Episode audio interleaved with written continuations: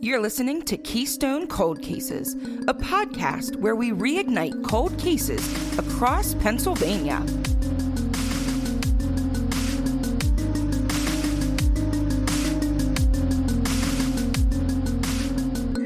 Hey, it's Chelsea. Hey, it's Grace. Hey, it's Sarah. Hey, it's Amanda, and today we are going to dive into the case of Tracy Ann Bird. And no, Grace, it is not the country singer, like you just asked.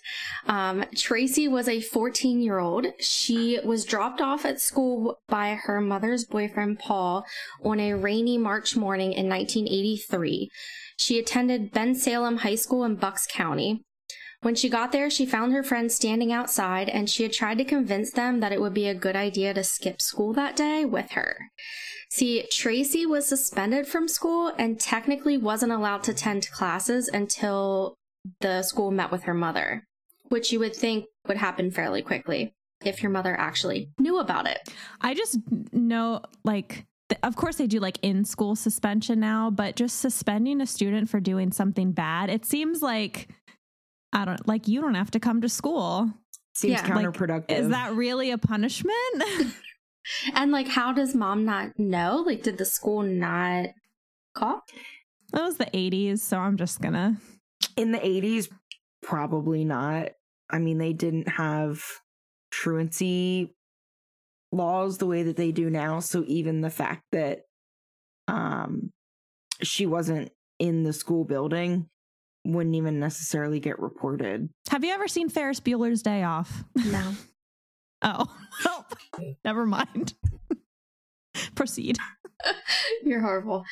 Um, so all of her friends, of course, declined to skip school. So she went on her way, but to where? No one knows because no one has ever seen her again. So a little background on the family dynamics. Tracy's parents were divorced and she was living with her mother, Jean, and Jean's boyfriend, Paul. She had two brothers, Frank and Dale, but nothing states whether they lived with Jean and Paul or if they lived with other family. But as we continue, I do believe that Frank for sure did not live with them. So, of course, the first thought was that she ran away, given that she had run away from home on a previous occasion after having an argument with her mom. However, the last time she ran away, she was only gone for one night. One of her friends told police that if Tracy ran away from her mom, she would have been at her back window that night or the next day, and she wasn't there, so it wouldn't be like her to just disappear. They all believe that something bad happened to her, including her family. At the time of her disappearance, a friend stepped forward to tell authorities that Tracy had told her that she was possibly pregnant. And Tracy had been dating two boys at the time and didn't know who the father would have been. Only one friend said this, um, but keep that theory in mind. she's 14 woof that's a lot for a 14 year old Yeah. do we know anything about these boyfriends No, I couldn't find anything about them. And I'm assuming given because of the age. I was going to say, I'm wondering if they were also under 18 and that their information couldn't be. I ask because I feel like we've seen a lot of these different cases, especially in the 70s and 80s, where there's a teenager that's dating like a a guy in his 20s or and I say a guy because typically is a it is a young female with an older male, but we've seen a couple of these cases. Um It kind of makes me think of the case we had where they left that letter under the pillow. I think that was your case, Grace. yeah. Mm, mm-hmm. If that was, if it is an older person. But like I said, there's no real information, and there was only one person that actually said that they believe that's what was going on. Mm. So the town had missing person flyers everywhere. They had her described as a 14 year old Caucasian female with strawberry blonde hair, blue eyes, weighed about 95 pounds, and was five feet tall. So she was kind of petite. Um, she had pierced ears and was wearing a t shirt and jeans that day. Days turned into weeks and weeks turned into months, but there were still no leads on Tracy's whereabouts. Jean, Tracy's mom, appeared on several local TV stations pleading for her daughter's return home. She would never stop searching for her little girl. That was until it all came to an abrupt stop. Jean, Tracy's mom, was due to meet up with her friend Michelle for a little weekend fun, which I assume she probably needed a good break after everything going on. Yeah. She had just broken up with Paul about two weeks prior, and her daughter's case was getting colder by the minute. Michelle woke up that morning ready to meet up with Jean, and when she arrived at the location, Jean wasn't there. So she waited and waited, but Jean never showed up. Michelle immediately knew something was wrong. It's not like her to do that. So she reported her missing to the local police. Detectives were able to narrow it down that Jean had visited her 16 year old son, Frank, which this is the one I assumed lived with her ex husband.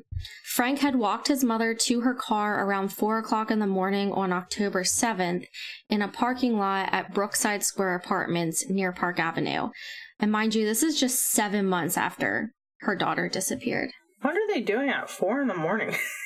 I was, I was wondering that too. I mean, Yeah. he's pretty young for that. I don't know. It sounds weird. And they act that early? I don't know. yeah, I don't. Four o'clock in the morning seems a little, a little crazy, especially to be in an ex's house. Maybe if that's where he was staying, or maybe when we get into it, maybe there is a, a reason that she was there.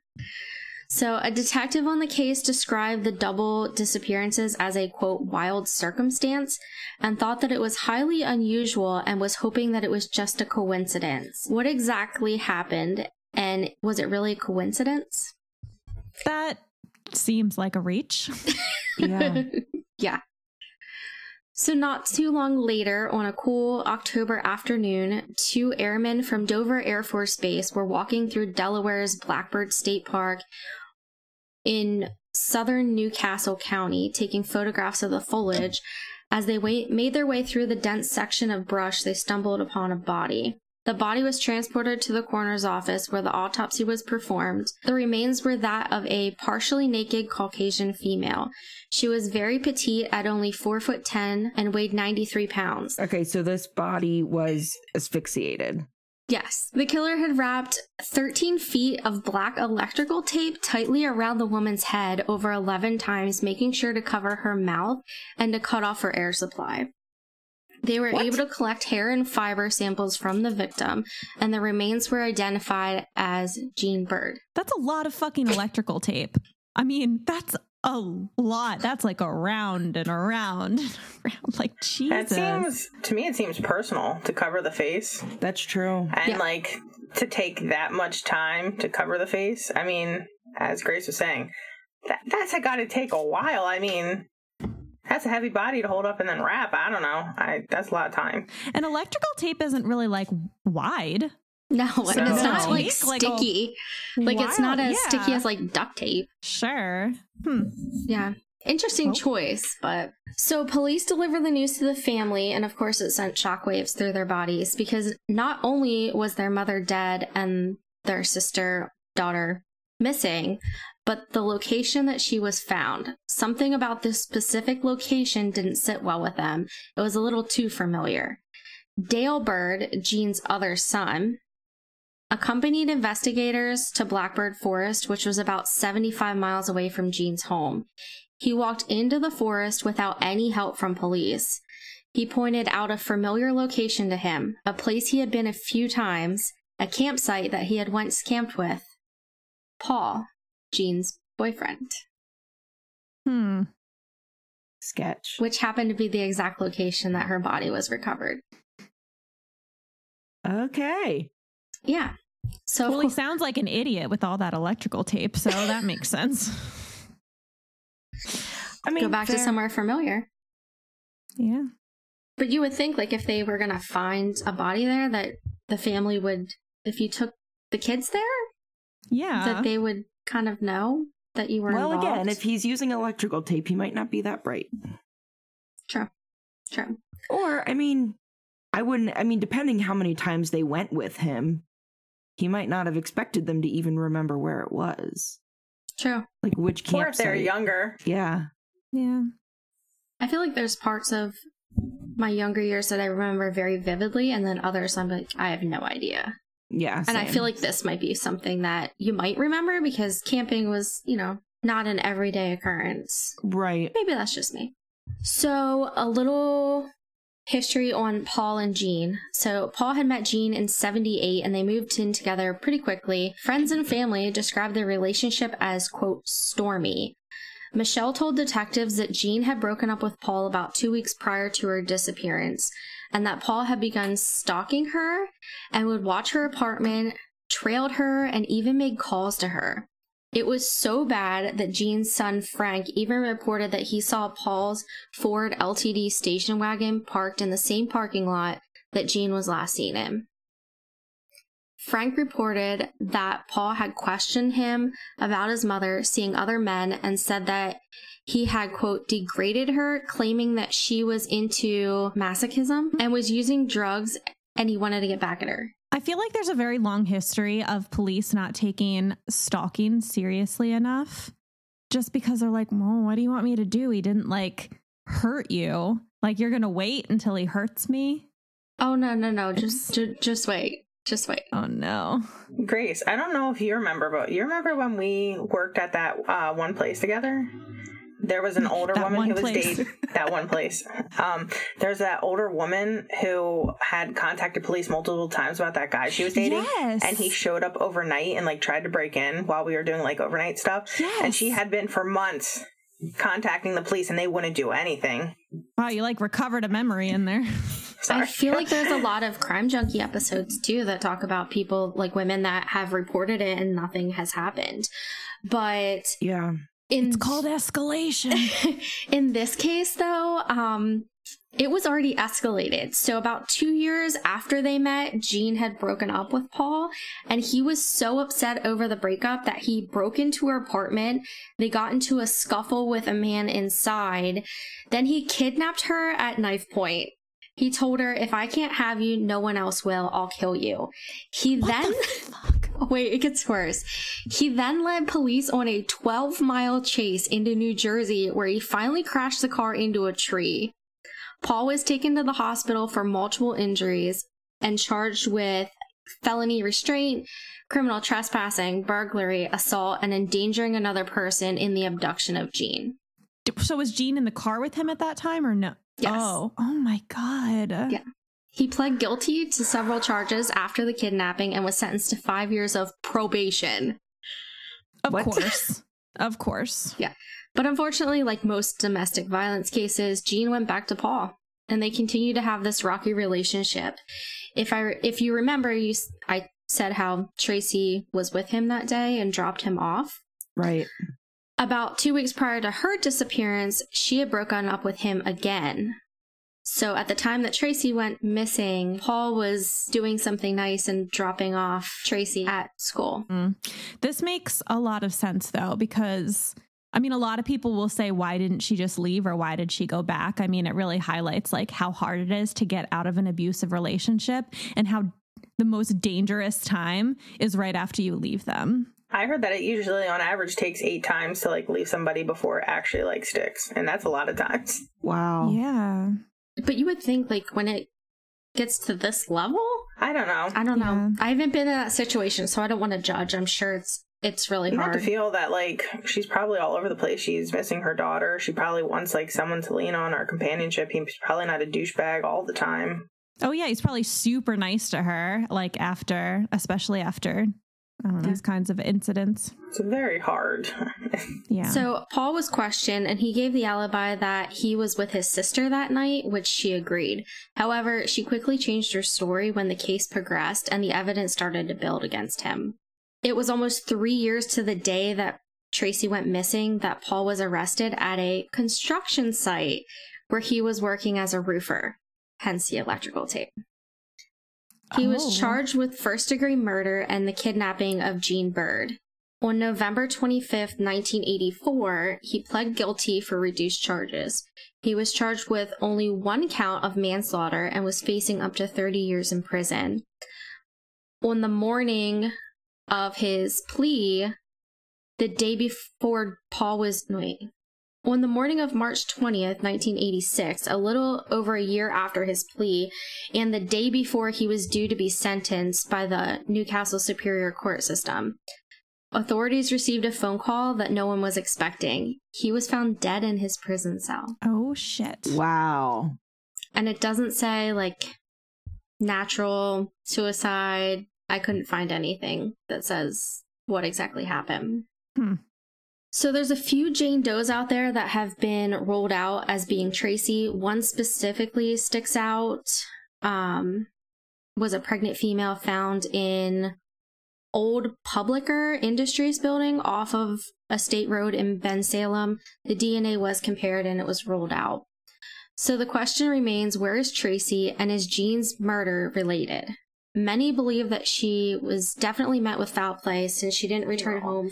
And circling back to the second theory we talked about, how she told a friend that she may have been pregnant, is it possible that she was sexually assaulted by Paul and when he found out that she was pregnant, that he murdered her and hid her somewhere in the same forest? Because you know how murderers tend to go back and hide bodies in the same place? Right. Well, while thinking about it as you're talking, I didn't think I thought that he was involved, but not for maybe getting her pregnant. Maybe because he wasn't getting as much time with the mom as he had wanted. It seemed like he was pretty like controlling and stuff. And I have heard of situations of like even them being jealous of like the other person's kid. That's what I was thinking. So I didn't see anything that says if they searched the rest of the forest. I'm sure they did like around where they found Jean, but I don't know um if they ever found anything else that may have been her. It could be a huge forest too. Like, I mean, think about when they were um, looking in that reserve for Brian Laundrie. I mean, it just takes so Yeah. long. And especially if you're trying to do like a grid search or something, it would take forever. Well, and her her parents didn't, you know, have her body and able to place it and let someone else find it 24 hours later. Allegedly. Hmm. Allegedly. Sorry, we need the, the robot allegedly here again, Darren.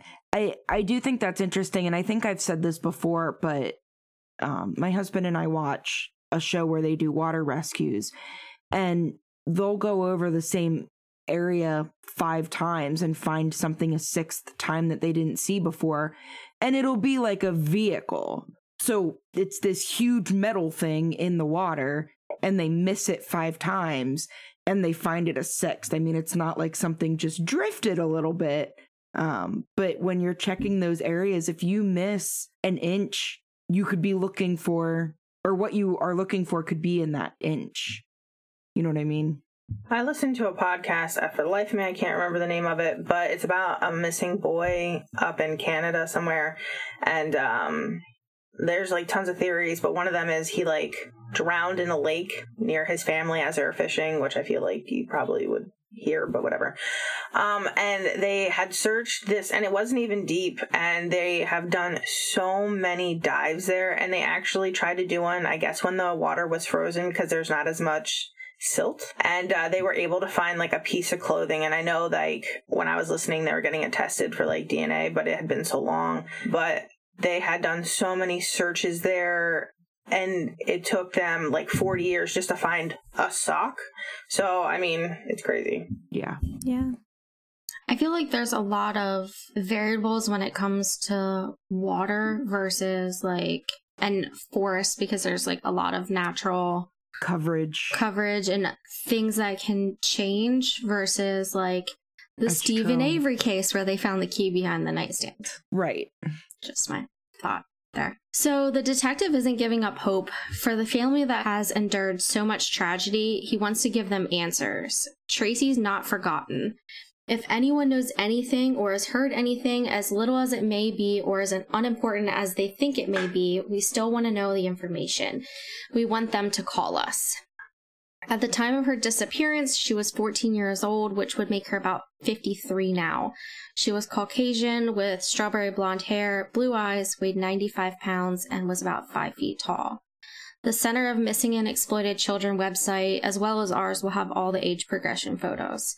If you have any information about the disappearance of Tracy Bird, you are encouraged to call the Bensalem Police Department at 215 633 3660 or the National Center for Missing and Exploited Children at 1 800 843 5678.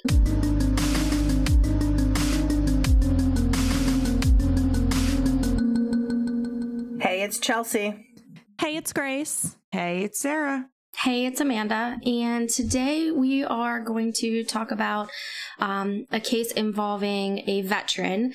Um, and since yesterday was Veterans Day, and it basically is a celebration to mark the end of World War One and to honor all U.S. veterans and victims of all wars, which is kind of what I want to do today. I want to highlight a man that served our country, and hopefully, this will help bring a name to this John Doe.